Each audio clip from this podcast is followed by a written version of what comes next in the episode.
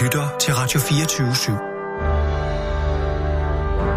Velkommen til Poesibogen med Knud Brix.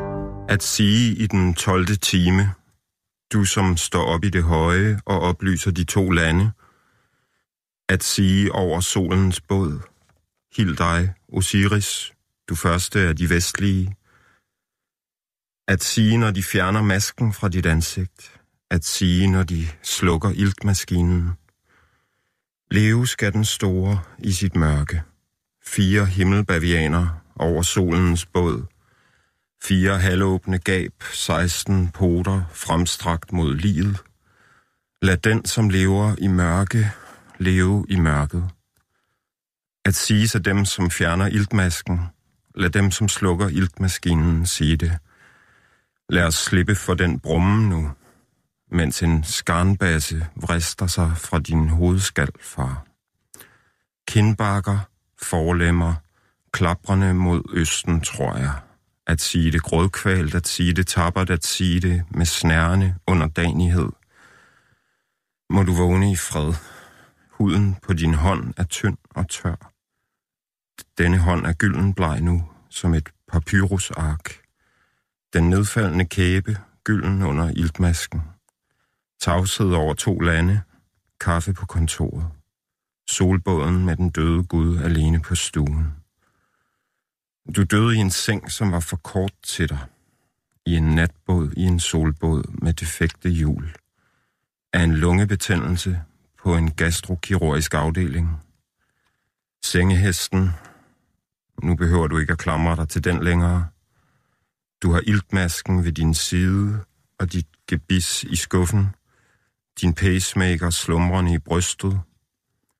Der er styr på tingene i tingenes mørke. En skarnbasse kratter sig ud gennem din hovedskal, triller din hjerne foran sig, ned langs gangen på gastrokirurgisk. At sige i den 12. time, leve skal den store i sit store mørke.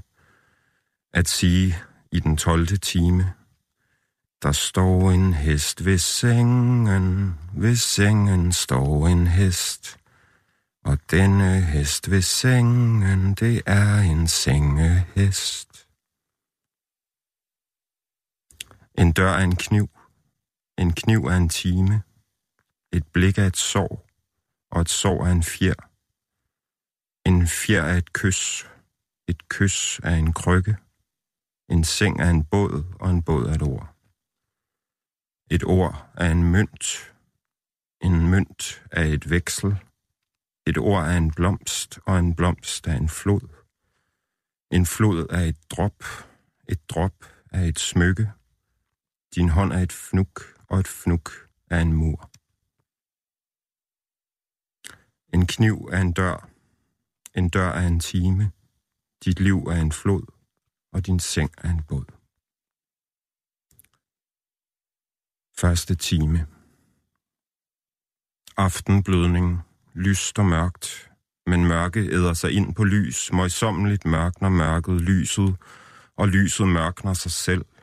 Fra røde, rødmændes strømme udpines gyldelaguner af lys, ravgylden, gallegul, luerød, grønrosa, mørkner mørket lyset, lyset mørkner sig selv, hver er samstemmig drift. Mørknes i mødet, Hør rustne sengefjedre knager, hvor mødigt mørke røvpuler det sidste stønnende lys i algegrøn glødgrød, møjsommeligt udgydt i skumringen.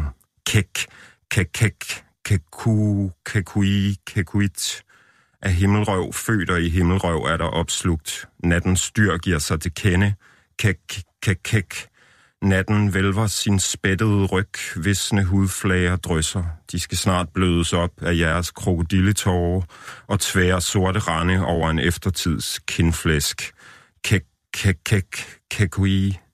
Man må vende sig, tøvende rejse sig fra ursumpstøndet, bedrøvet og nok tilsølet, men aldrig mere trygt omsølet, må man gøre honør til et nyt mørke, blottet for dyndets trøstrige tyngde, af røv født i røv er der opslugt. Kekui, kekuit, kekui, kekuit. Nattens dyr giver sig til kende. Skrab af klør, et glimt af øjne mellem sivskovens våde blækstrøg. Himmellys glimter sort spraglet. Fra det indre af en flækket frøbu, knystrede klaser af kirtelvæv vugger i dunkelgrønt vortekød fartøj på pluderdøn. Kun et glimt, så mørke og lydende af mørkets dyr. Et skrab, et hyl, et væs, et brunstigt kvæk, en sløret vilje. Velkommen til, Harald Wortmann. Tak. Du læste op af din digtsamling Amduat, en iltmaskine. Og så har den en, en lang undertitel. Ja, det har den. Hvad er det, den er? Ja, lad os, lad os finde den her. Amduat, en iltmaskine, solens rejse gennem underverdenens lande, som beskrevet i Tutmosis den tredje grav i Kongernes Dal og fars død på Holbæk sygehus. Ja, Ja, den fulde til. den fulde titel. Og det er jo et værk, som øh, du egentlig er stoppet med at læse op af, kan man sige, offentligt til oplæsninger rundt omkring, hvor du bliver inviteret. Læser du ikke længere op af den? Du har jo så været så venlig, at du gerne vil, vil gøre en undtagelse her, fordi det jo ikke på den måde er en offentlig... Jo, det er en offentlig oplæsning, men det er ikke et sted, hvor du er ude og læser op af din poesi. Men, men hvorfor? Jeg opfatter det ikke som middagsunderholdning, når jeg sidder og læser op af det her, tror jeg. Nej. Øhm, Og er, er det derfor, at du stoppede med at læse op af den på, på scenen, fordi det på en eller anden måde bliver, din fars død bliver middagsunderholdning? Ja, det tror jeg, jeg, jeg havde op, oplevelsen af et Ja. ja. par gange. Øhm, og så tænkte jeg, nu må, nu må det være nok med det. Ja. Øhm, Hvorfor? Og så er det måske også fordi, at det... Øhm, ja, når en bog øh, overhovedet udkommer, så har den typisk været færdig i et halvt år. Ja. Øhm, Så den er... og, og, og det kan jo være forskelligt, hvordan processen er med at skrive den bog. Øh, lige den her bog var det en, en, en ret tung proces. Øhm, det var sådan, øh, det var svært at komme over målstregen med den. Ja. Øhm, så da den udkom, der var jeg allerede øhm, virkelig ja, færdig med den tekst. Det, øhm, det er ikke fordi, at jeg er ikke, ikke vil stå ved den, eller sådan, men, men, øhm, men så er jeg interesseret i noget andet, Ja, formentlig. ja, Og, og så er det jo der, man, At man kommer og skal begynde at tale om det. ja. Så er du sådan set færdig med processen, færdig med ja, det bogen, den, jeg. Ja. og den er måske endda sådan nærmest øh, død for dig. ja, i en eller anden forstand. Der, der, der går i hvert fald ikke typisk ikke så længe, hvor jeg kan blive ved med at være interesseret i de bøger, der er udkommet. Nej. Øh, Og, og så skulle stå og læse op af noget, som er personligt, og selvfølgelig har været en kæmpe sorg, at din far er død, og så risikerer det ligesom at blive til underholdning på en, på en trist baggrund. Ja, det kan man sige. Men, men, men det der med det personlige, det er jo også... Øhm, det, er jo, det, er jo, det er jo sådan en større diskussion. Øhm, den er også blevet kaldt min mest personlige bog. Jeg er Ja. ikke sikker på, at det er sandt. Øhm, men den er, den er helt sikkert den af dem, der mest viser, at der er noget personligt stof i det her. Ja. Men jeg mener jo godt, at en, en, en bog kan være personlig, uden nødvendigvis at skilte med det. Ja. Øh, uden at, øh, i, i det her tilfælde, for at øh, for ligesom at, at, at opfylde formen i den her konkrete bog, så var det nødvendigt at, at vise, at det her var noget personligt. Men, øh, men det, det er der jo også elementer af i, i tror jeg, alt andet, jeg har skrevet. Øh, selvfølgelig er man øh, personligt investeret i en hvilken som helst bog. Øh, det, det, når mine bøger udkommer, så, så er det jo, fordi de har været hvad skal man sige, et resultat af en tankeproces, der har stået på i, i et par år måske. Ja. Øhm, hvor jeg, jeg føler, at jeg har altså, virkelig levet med dem. øh, og, øh, og investeret mig i dem øh, gennem lang tid. Øh, så det hænger meget sammen med, med det levede liv og med noget personligt, men det, man behøver ikke altid vise det. Og det er jo heller ikke en... Øh, øh det er jo heller ikke en kvalitet, at noget viser, at det er personligt. Det kan godt være, altså... Og, derfor tager du jo, eller laver det, jeg ved ikke om greb er det rigtige ord, men du bruger jo amduat, som er sådan en gammel egyptisk fortælling om solgudens rejse gennem dødsriget Ja. om natten. Ja. Øh, og så har du sagt omkring det her, at det skal ikke være bare mig, der sidder og hælder ud af mit indre i en bog, men at det her med, at du på en eller anden måde tager en anden form, amduat, historien om, om solgudens rejse gennem dødsriget, og skriver de to ting sammen, at det var det, der gjorde, at der hvad ved jeg, er det en vekselvirkning, der opstår, eller hvad, hvordan er det, det gør, at du i virkeligheden nemmere kan skrive om det private, når du tager en flere tusind år gammel historie med? Ja, øhm,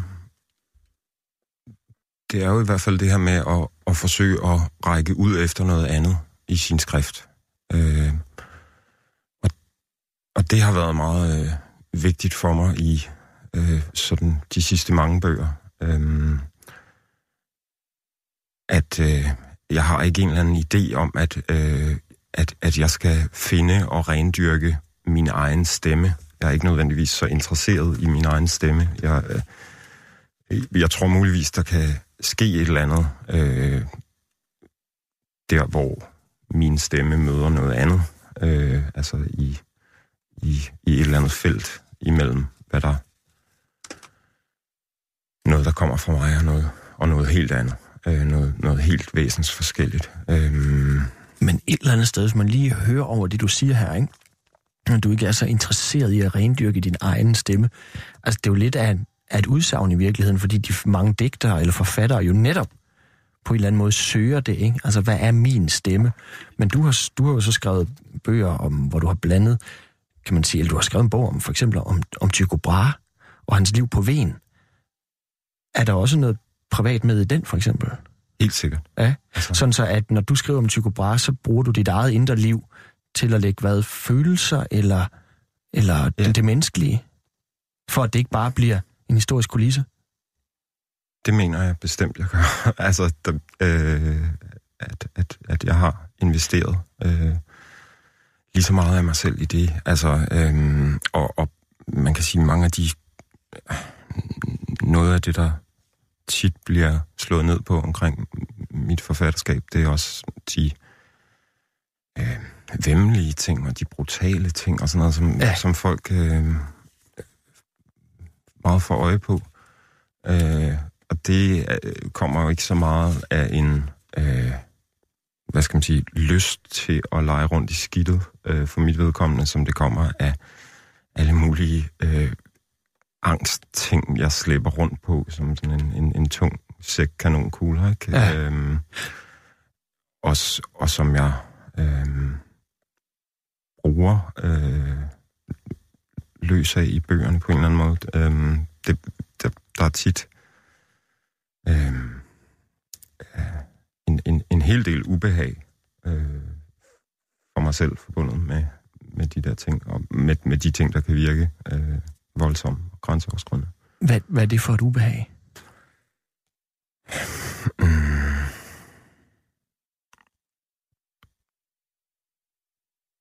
Jamen, der, altså, der er jo en eller anden... Øh, det er jo for meget. Altså, det, det tror jeg også, øh, den der øh, tekst, jeg læser op her med, med den første time, og... Øh,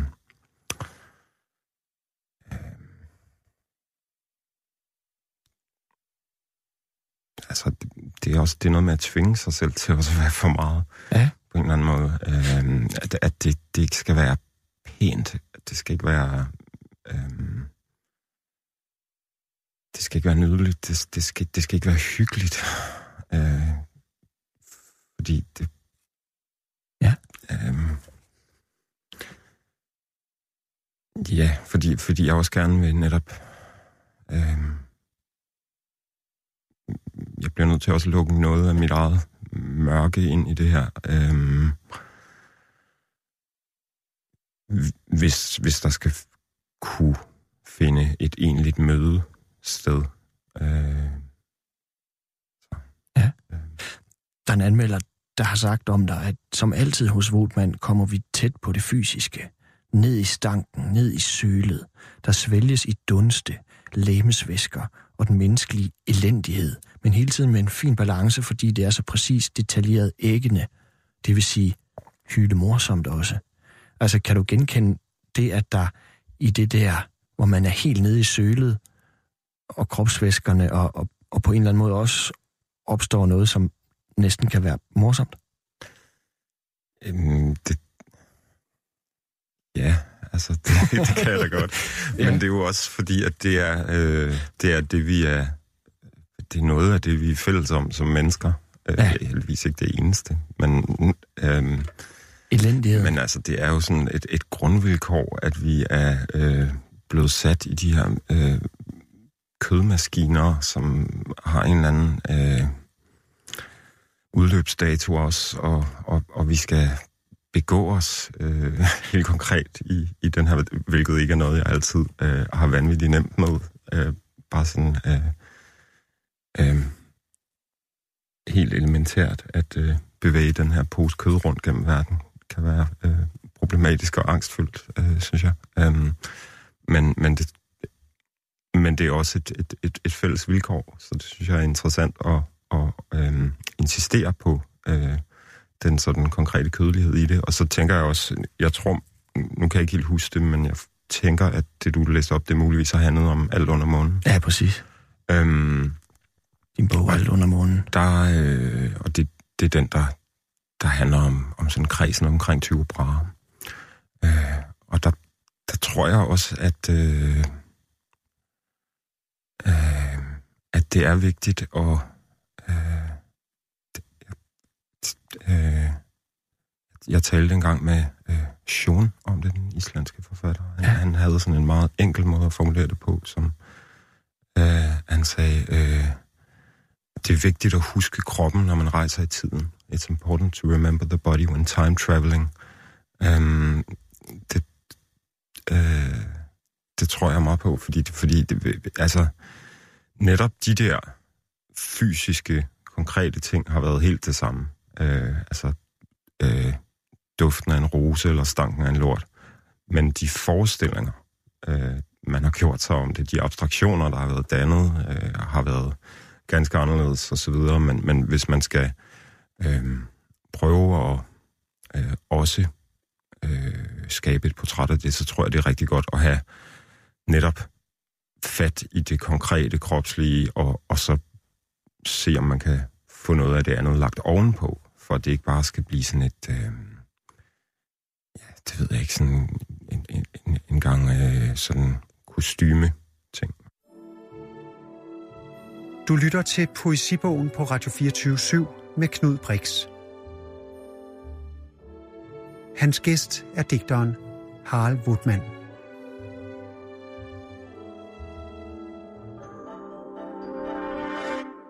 Harald Woodman, du har fortalt os om øh, og læst op i din bog Amduat, som jo både handler om, om din fars død på Holbæk sygehus, og så solgudens, øh, en egyptisk solguds rejse gennem natten.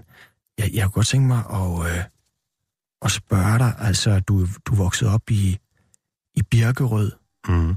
Har du fortalt mig med en mor, som øh, var læge, og din far, som var fysiker? Ja. Og øh,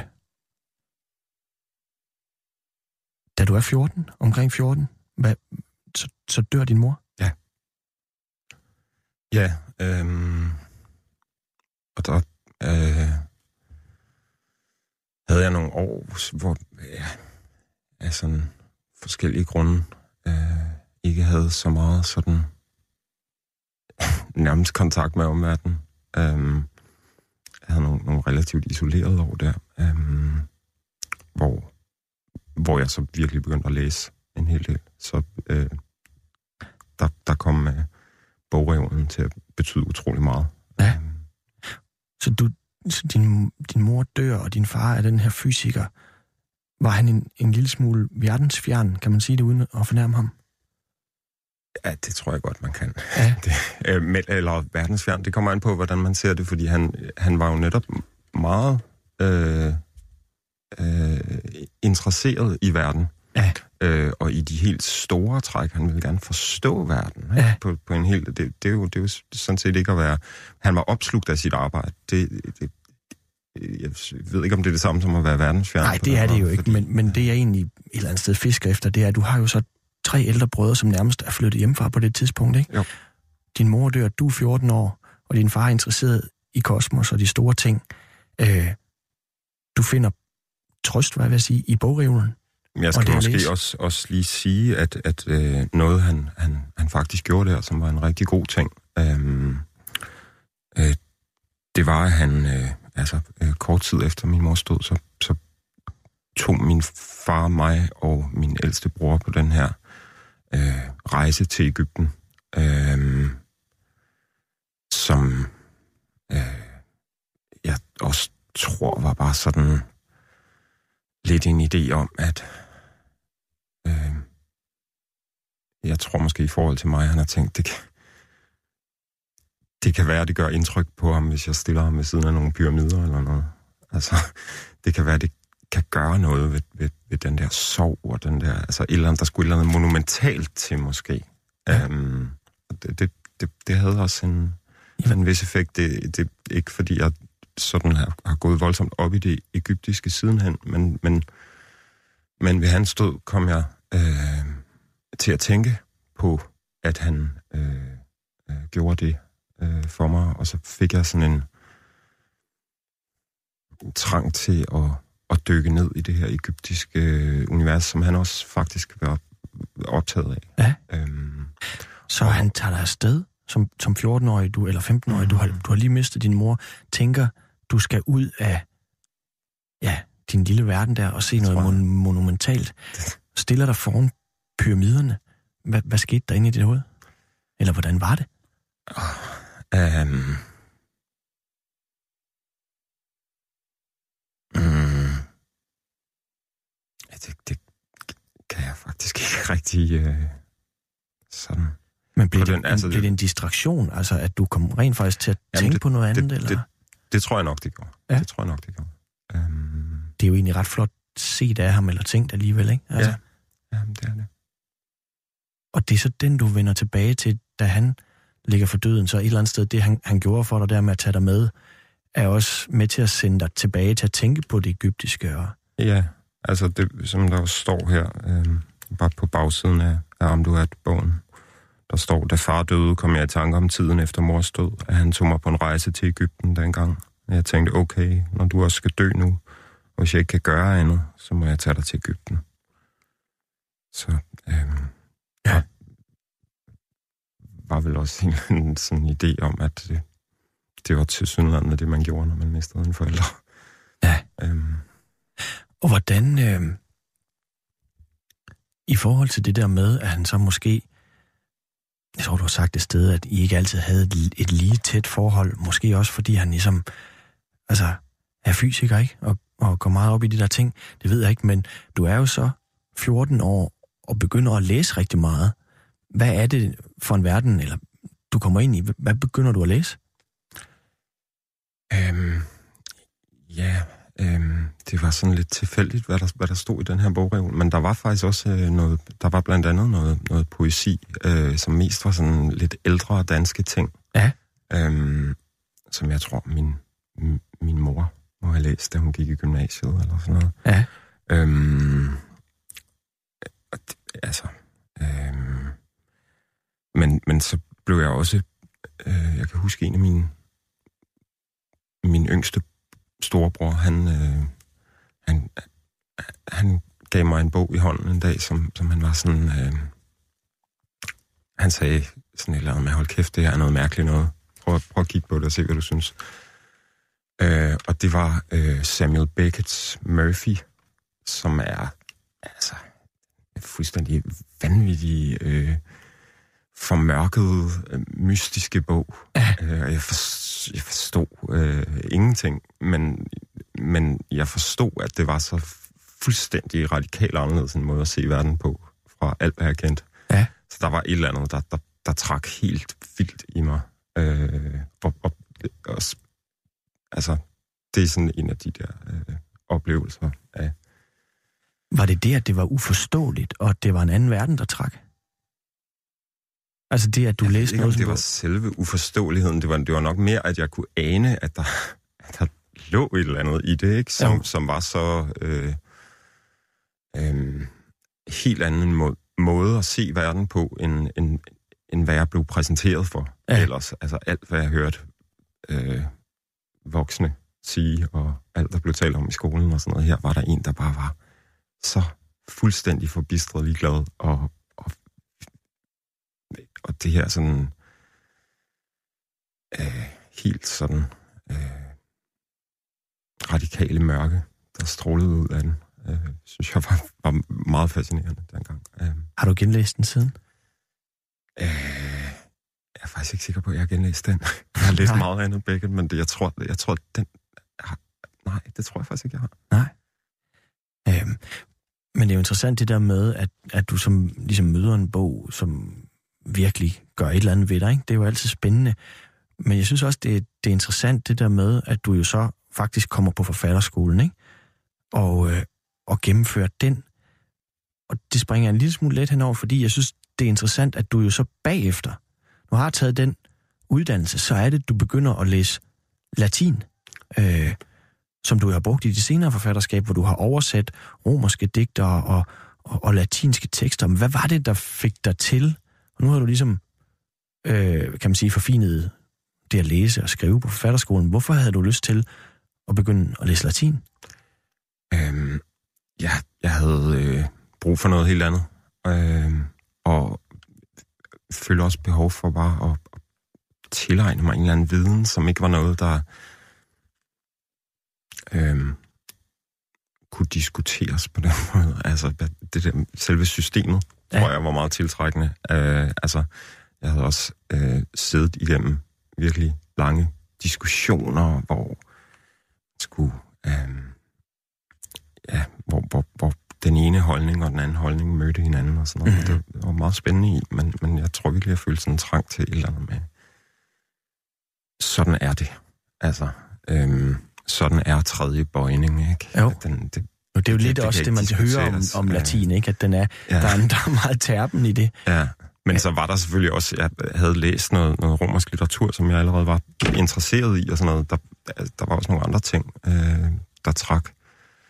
Og så tror jeg også, øh, at der, jeg havde en idé om, at øh, jeg synes, der jeg var meget træt af, af mange af de sådan meget af det nyere litteratur, jeg læste. Ja. Jeg synes, at især sådan prosaen, romanerne og sådan noget, jeg synes, der var en... Øh, jeg synes, der var meget sådan... Mange forfattere, der, der havde stor tillid til, at deres læsere var vanvittigt interesseret i at høre om, hvad den her hovedperson får til morgenmad, for eksempel. Ja. Eller sådan. Og det var jeg ikke nødvendigvis interesseret i. Altså, der, jeg synes simpelthen, der var, der var utrolig meget snak på en eller anden måde. Ja, Øh, og, og, måske og der, noget navlepillen eller hvad også? jeg ved ikke, om det er navlepillende, men, men mere bare øh, store områder af slap død tekst. Øh, Ja. i, altså, hvor, hvor øh, sådan mere eller mindre nødvendige oplysninger om en eller anden hovedperson bliver fortalt, ikke? Altså, øh, For at bygge noget psykologisk på, eller... Måske. Ja. Altså, og det, jeg fik sådan en idé om, at, at, at i ældre litteratur, også bare på grund af måden, sådan, måden det blev lavet på, og sådan noget, altså, øh, pergament er øh, dyrt, og det er en besværlig proces at fremstille, og man kan ikke bare øh, skrive et eller andet ligegyldigt ned på det. Altså, der er pladshensyn, virkelig pladshensyn, ikke? Så, så man kan ikke bare sådan skrive der ud af, og man, man må finde det vigtige og skrive det.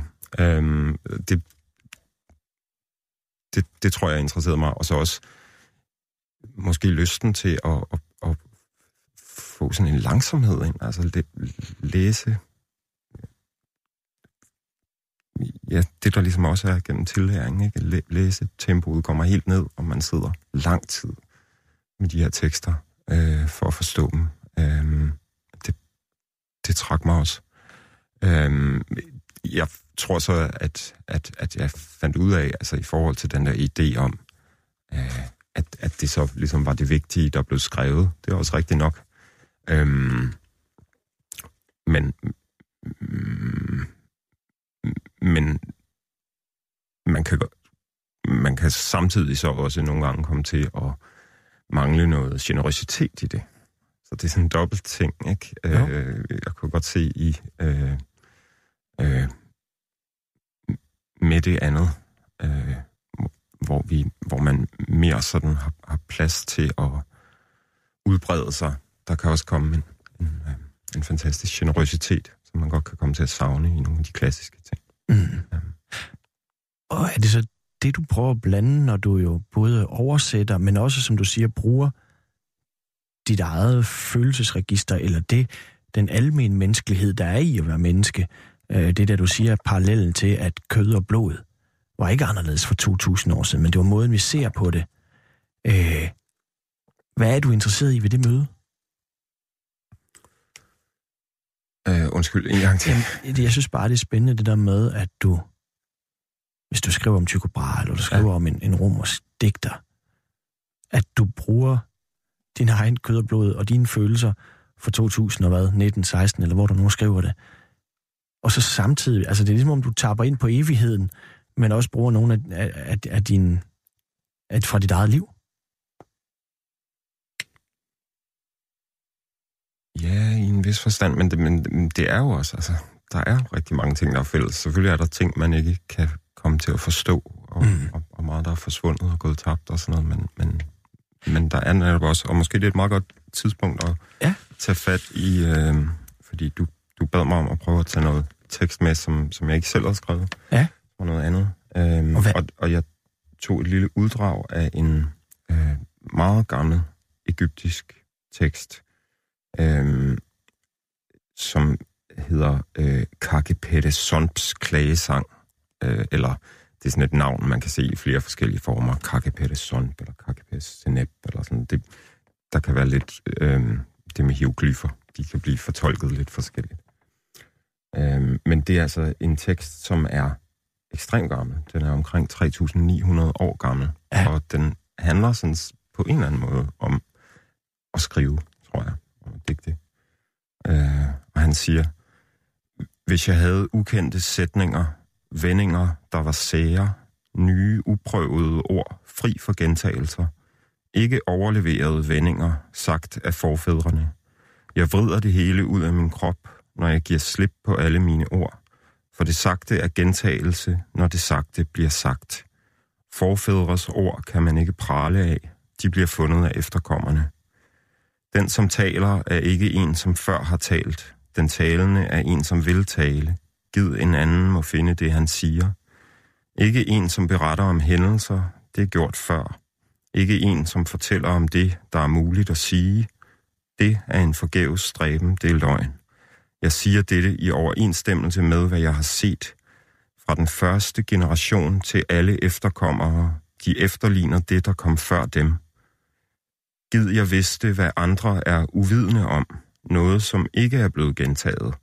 At sige det og få mit hjerte til at svare mig. At fortælle hjertet om min ulykke. At lade det bære min byrde, det som plager mig. Fortælle det om mine lidelser og kunne ånde lettet op. Wow. Jeg synes, noget af det, der er, er, er spændende ved den tekst, det er altså 3.900 år gammel, og så handler den blandt andet om det her med følelsen af, alting er allerede blevet sagt, alting er allerede blevet gjort og skrevet, altså hvordan, øh, hvordan gøre noget nyt, øh, og det ligger så helt tilbage i sådan Ja. øh, begyndelsens begyndelse, ikke? Jo. Øh, der, der, der er den følelse, der allerede, hvordan, hvordan få plads til sig selv i, øh, i, i det her kor af stemmer. Øh, og hvordan, øh, hvordan sige det usigelige, ikke? Jo. Øh, som vel også er sådan en, øh, en drift, der øh, ligger i alle forfattere og digtere. det der, altså det var jo et eller andet sted, det, det var også, han formulerer jo nogle af de ting, du taler om, også det jeg måske prøvede at spørge om, altså det er jo lige før det der af en, der har siddet for 3.900 år siden og formuleret en poetik for dig. Altså. ja, altså, der, der er i hvert fald... Øh... Men, men jeg tror... Øh... Jeg tror, de fleste, der beskæftiger sig med skrift, kan, kan genkende noget af sig selv i det her. Det, det, det, det, der, bør jo, det der bør jo kunne få enhver til at blive en lille smule ydmyg, ikke? Jo. Altså, men, men jeg synes også, det er... Øh... Der er både noget fortvivlende ved, at, øh, at, at der har siddet en for så længe siden og tænkt, det hele er allerede blevet sagt, det hele er allerede blevet gjort. Øh, men, men der er også noget trøsterigt ved det, tænker jeg, øh, at, at øh, altså, der er der trods alt sket et eller andet siden, øh, forekommer det mig i litteraturen. Ja, øhm, men måske er grundvilkåret det samme. Øhm, ja, det ved jeg sgu ikke. Men, men det er interessant det her med også... Øhm, altså, jeg ved, du holder meget af Schopenhauer, den, den tyske filosof, ikke? Og jeg ved ikke ret meget om, skal være ærlig at sige. Men jeg har en fornemmelse af, at han ligesom har en idé om, at mennesket er meget driftstyret, ja. sådan ret pessimistisk, og vi er ikke herre i eget hus. Mm. I hvert fald i forhold til, når det kommer til moral i virkeligheden. Øhm, altså, hvordan møder du Schopenhauer, og hvad, hvad betyder han for dig i dag? Jamen, det, det, det har også været der i min forældres bogreol, da jeg var teenager. Ja. Øhm, det er da lidt et hårdt sådan, grundsyn at få ind, når du ja. sidder der 14 år gammel og måske er lidt alene. Jo, men det, det virkede så også bare så, øh, netop fordi det også er så... Øh, der, der var ret, det, det var et ret tungt mørke, jeg var i på det tidspunkt, og det, det, det virkede bare meget sådan... No bullshit, eller? Øh, jeg, jeg fandt meget sådan... Øh, jeg, jeg, jeg kunne virkelig godt relatere til det der formørkede grundsyn i det på det tidspunkt. Mm. Jeg tror, øh, nu har jeg nok et, et, et lidt anderledes forhold til det. Jeg, jeg, jeg synes, han er en øh, virkelig fantastisk øh, sådan stilist, forfatter. Mm. Øhm, og, og man kan betragte hans, øh, hans værk som sådan en, en slags portræt af verden som Jammerdal. Øh, og det, altså, det er bare grundlæggende godt stof at skrive om. Øh, verden som Jammerdal. Ja, altså, og, og han, han havde jo der sent i livet en masse sådan øh, medhjælpere, som han satte til at bare sidde og prøve at finde eksempler på livets elendighed. Ikke? Øh, han for, for eksempel hørte om en eller anden, øh, jeg tror det var en, en, en bille i Australien, hvor hvis man skar den midt over, så begyndte de to dele at angribe hinanden.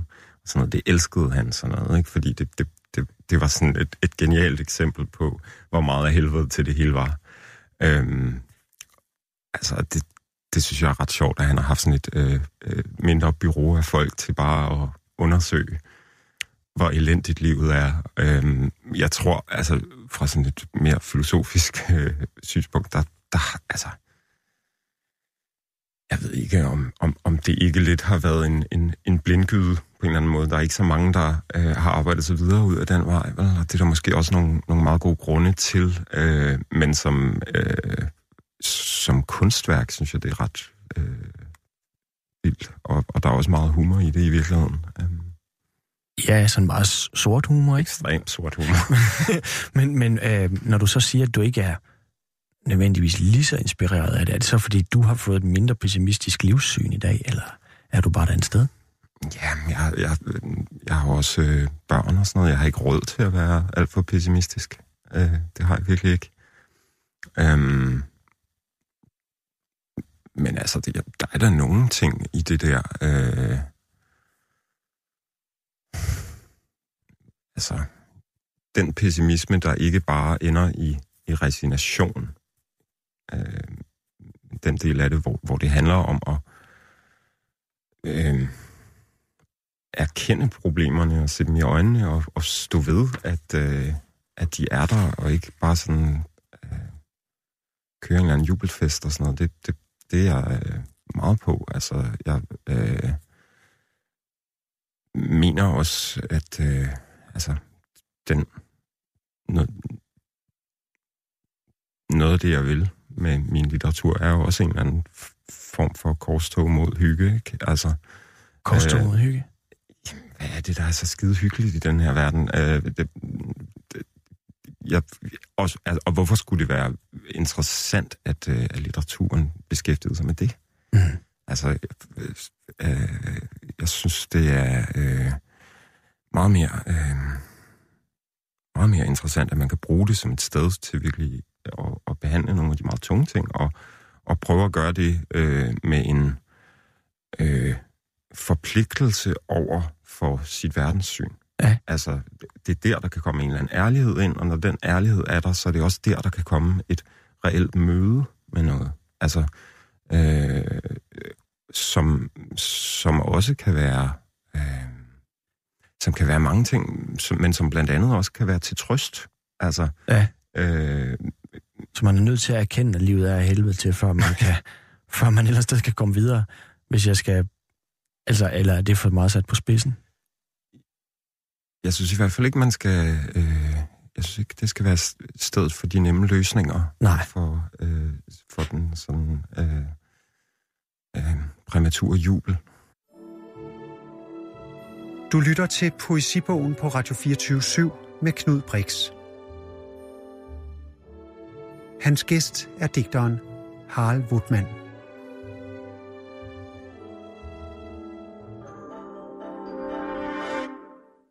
Harald Woutmann, du har fortalt os om øh, et eller andet sted, det verdenssyn, du får ind, det der sker i dit liv, de bøger, du begynder at skrive, øh, men, men øh, og hvordan du også, kan man sige, møder antikken via dine studier, og jo bruger det i din litteratur. Men jeg kunne godt tænke mig at høre, øh, det der med at sidde og oversætte, altså det er jo sådan, virker til, at det er en ret fast del af din praksis, også at oversætte andre. Jeg ved, du, du sidder også og arbejder på, på et værk, du oversætter nu. Prøv at fortælle om øh, din praksis omkring at oversætte antikke værker.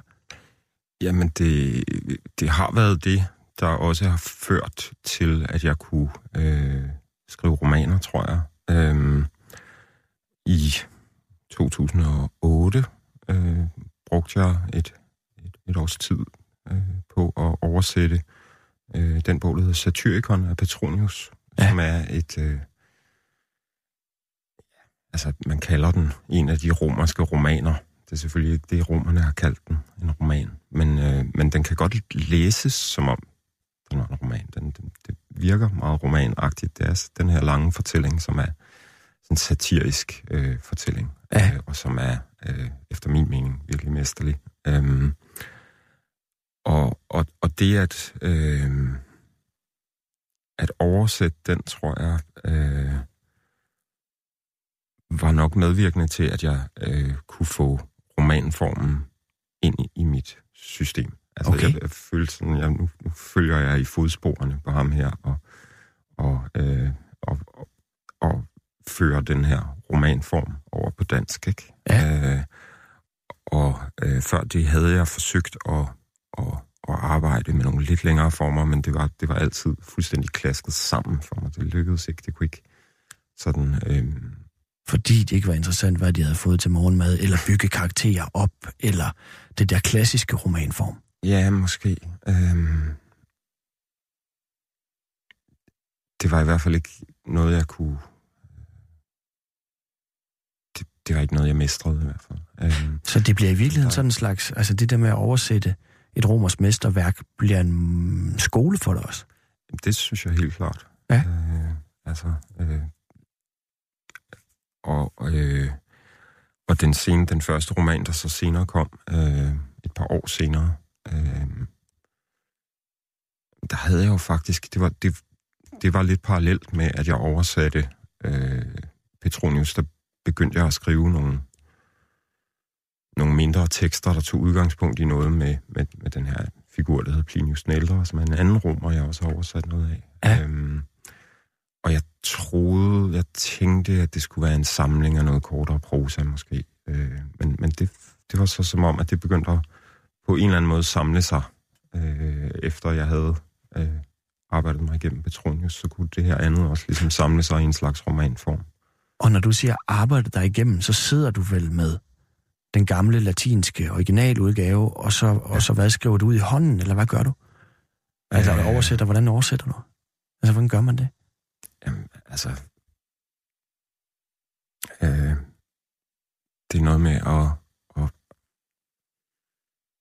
sidde ned og blive siddende og slå rigtig mange gange op i øh, ordbøger og opslagsværker. Og, og lige med øh, Petronius, der var det også noget med at, at læse utrolig mange øh, artikler om, fordi øh, der er rigtig mange mystiske udtryk i øh, den bog, som Mange mulige mange af dem, tolkninger som, måske. som, som faktisk kun findes øh, i den bog. Og, Ja. ja. og, øh, og, og ja, der er netop, så, så er der mulige tolkninger, og så er der folk, der har skrevet artikler, øh, hvor de mener det ene, og nogen, der mener det andet, og øh, så er det noget med at prøve at hitte rede i, hvad er de forskellige holdninger her, og hvem har de mest overbevisende argumenter, og så arbejde med oversættelsen ud fra det. Der er en hel masse andet tekst ud over bare selve bogen, ja. som, øh, som man må støtte sig op af.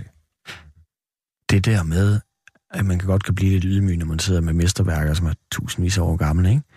Øh, du har sagt på et tidspunkt noget i retning af, at, øh, at da du var ung, havde du måske en forestilling om, at det var ligesom værd at blive husket i eftertiden. Men, men, øh, men så siger du så nu, at, at blive husket for en eller anden bog er ikke målet med mit liv, siger du. Øh, hvordan, altså, vil du prøve at uddybe det? Altså, hvad vil du egentlig gerne huskes for? Det er jo et åndssvagt spørgsmål, men hvis du ikke vil huskes for sin, dine bøger? Altså, det er bare et vildt udsagn for en forf- Alle Ja. forfattere vil vel gerne... at Jeg ved ikke, jeg tror, jeg må have været lidt irriteret, da jeg sagde det der. Jeg ved ikke, hvor du har det fra. Det er fra Ja. et interview, du har Okay. sagt i, jeg tror, det er Weekendavisen. Nå, Men det, men det er mere det der med, altså, mener du det, at det ikke er målet for dig, at, at hverken at du eller dine bøger bliver husket? altså, Eller målet ord, for hvad det, mig, hvad er altså, hvad er så nej, det er ikke målet med min eksistens nødvendigvis, men, men, men jeg er da selvfølgelig... Øh, altså, det skal jo ikke forstås sådan, at jeg ikke øh, ønsker at engagere mig i mit forfatterskab, fordi Nej. jeg er engageret Ja, i det, det- og jeg vil også det kan man både gerne, mærke, og det ved jeg. øh, ligesom øh, have en eller anden form for plads i øh, dansk samtidslitteratur. Mhm. Øh, Men du skældner meget imellem det der med, men, men... hvad der er målet for et liv, og hvad der er målet for et forfatterskab, så er det det, du... ja, det, Ja. Det, er- det er nok det. Men ja, men altså, det er da også... Øh, det er måske rigtigt nok, at jeg ikke... Jeg er ikke interesseret i at, at, at, at sælge noget rigtigt. Altså, øhm, selvfølgelig er det øh, fint at øh, få det... Øh, at, at, at, at folk kan opdage, at øh, der findes en bog her, og øh, for nogen øh, kan det være, den er interessant, for andre er den øh, nok fuldstændig ligegyldig. Øh, sådan er det med, med kunsten. Øh, selvfølgelig vil jeg da gerne... Øh, det øh, glæder mig, da, når, jeg- når jeg hører, at nogen har fået et, et, et udbytte af noget, jeg har lavet. Men, men mit arbejde er med selve teksten og, øh, og alt det her med at tage rundt og være øh, forfatteren. Øh, øh, ja, det, nu sidder jeg jo her, kan man sige, så det er sådan Jo, lidt men- paradoxalt, men Ja. det... Øh, men Men den der det salgsproces, er hvor, hvor det skal ikke- være opbygge en persona, eller sælge nogle ting, eller være interessant som et eller andet. Altså, Ja, eller er ikke- forsøge at at overbevise folk om, at øh, den her bog er vigtig. Altså, det ved jeg sgu ikke, om den er, er den det for dig. Altså, så i så fald fint. Men, men, men jeg har ikke sådan... Øh, det, er ikke- det er ikke den del af det, øh, Nej. jeg, øh, jeg har for. du er her for at fortælle og læse op, og det har du gjort, og jeg er meget taknemmelig for, at, øh, at du kom, Harald men tiden går desværre øh, utrolig hurtigt, men øh, du, har, øh, du har lovet at læse op her til sidst, øh, fordi du har både skrevet oversat andres digte, så du selv skrevet digt, en digtsamling, øh, og så har du skrevet dine romaner, som jo også er ikke romaner i en klassisk forstand, men jo har lyriske tilsnit og alt muligt andet. Øhm, hvad er det, du vil læse op for os her til sidst? Øhm, jamen, så læser jeg øh, begyndelsen af den øh, sidste historiske roman, som hedder Syner og fristelser, og som handler om en historisk figur, en munk, der hed Oslo af Sankt Emmeram, øh, og som levede i øh, et kloster i Regensburg i Bayern i tusindtallet. Tak fordi du kom. Hans negle og tænder var vokset gennem jernhandske, hjelmvisir og støvlesnude, og i løbet af de næsten to århundreder havde de dannet et krat fra gulv til loft i gravkammeret. En flosset puppe omkring Carolus Magnus. Mændene, og deriblandt min far, måtte hakke sig igennem det med svær.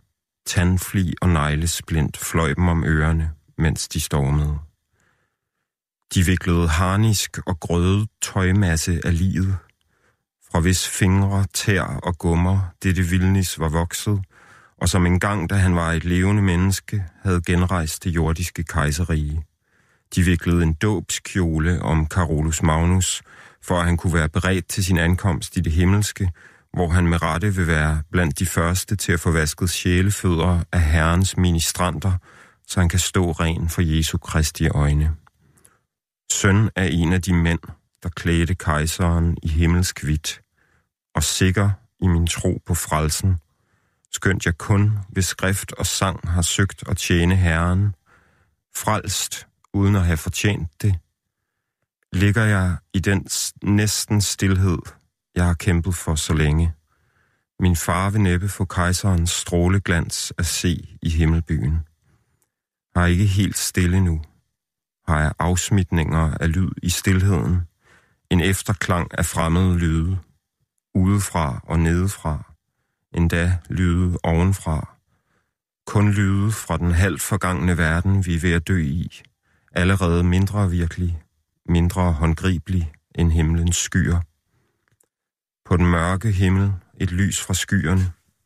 Ikke månens eller stjernernes, men skyernes eget lys, som stråler igennem deres bue fra himlens tårne. Det lys fra skyerne og Rekanespurg lyser måske under mig. I mit fald fra bænken trak jeg bordklædet med. Skåle, skeer, knive, brødhumpler og al den vælling. Sidst væltede karret, klæge skvulp af vælling flød over mig og dannede en pøl over mit hoved. Det fyldte mine næsebor, oversvømmede mit svælg, forsejlede øjne og ører. Tre brødre kom på benene, viklede mig ud af bordklædet og trak mig op på bænken. De børstede vællingen af mit ansigt og måtte holde mig op imens, for min krop havde ingen kræfter til andet end at hoste klister fra drøblen. Ruder Othlo, sagde en så fra den anden ende af spisesalen, da jeg sad der og stirrede gennem det tynde slør af udkogte gryn, der endnu hang fra min bryn. Før det havde ingen talt, og ingen talte siden. Det pusler ovenfra. Lyden af pligter, nogen endnu er i stand til at udføre. Der vil altid være pligter nok. Snart vil forsamlingen tøffe mod nattrappen til messe. Måske vil jeg høre koret under mig. Jeg skal selv kunne finde styrken til at synge med dem fra min halmbunke. For hvis man vil tjene Herren, må man synge efter evne. Det er ikke nok kun at bevæge læberne. Dette rum har stået tomt i overvis. Har jeg kun væggenes sten, halmbunken jeg ligger i, og de rådne strå på gulvet, kulbækkenets gløder. Ingen til synekomster at læse i. Fra bjælken hang skinker engang, og her stod sække fulde af tørret flæsk, men brødrene har flyttet det til vores sygesal, hvor de tror, at de kan spise blodig føde uden herrens misbeligelse. Det har stået tomt i så mange år.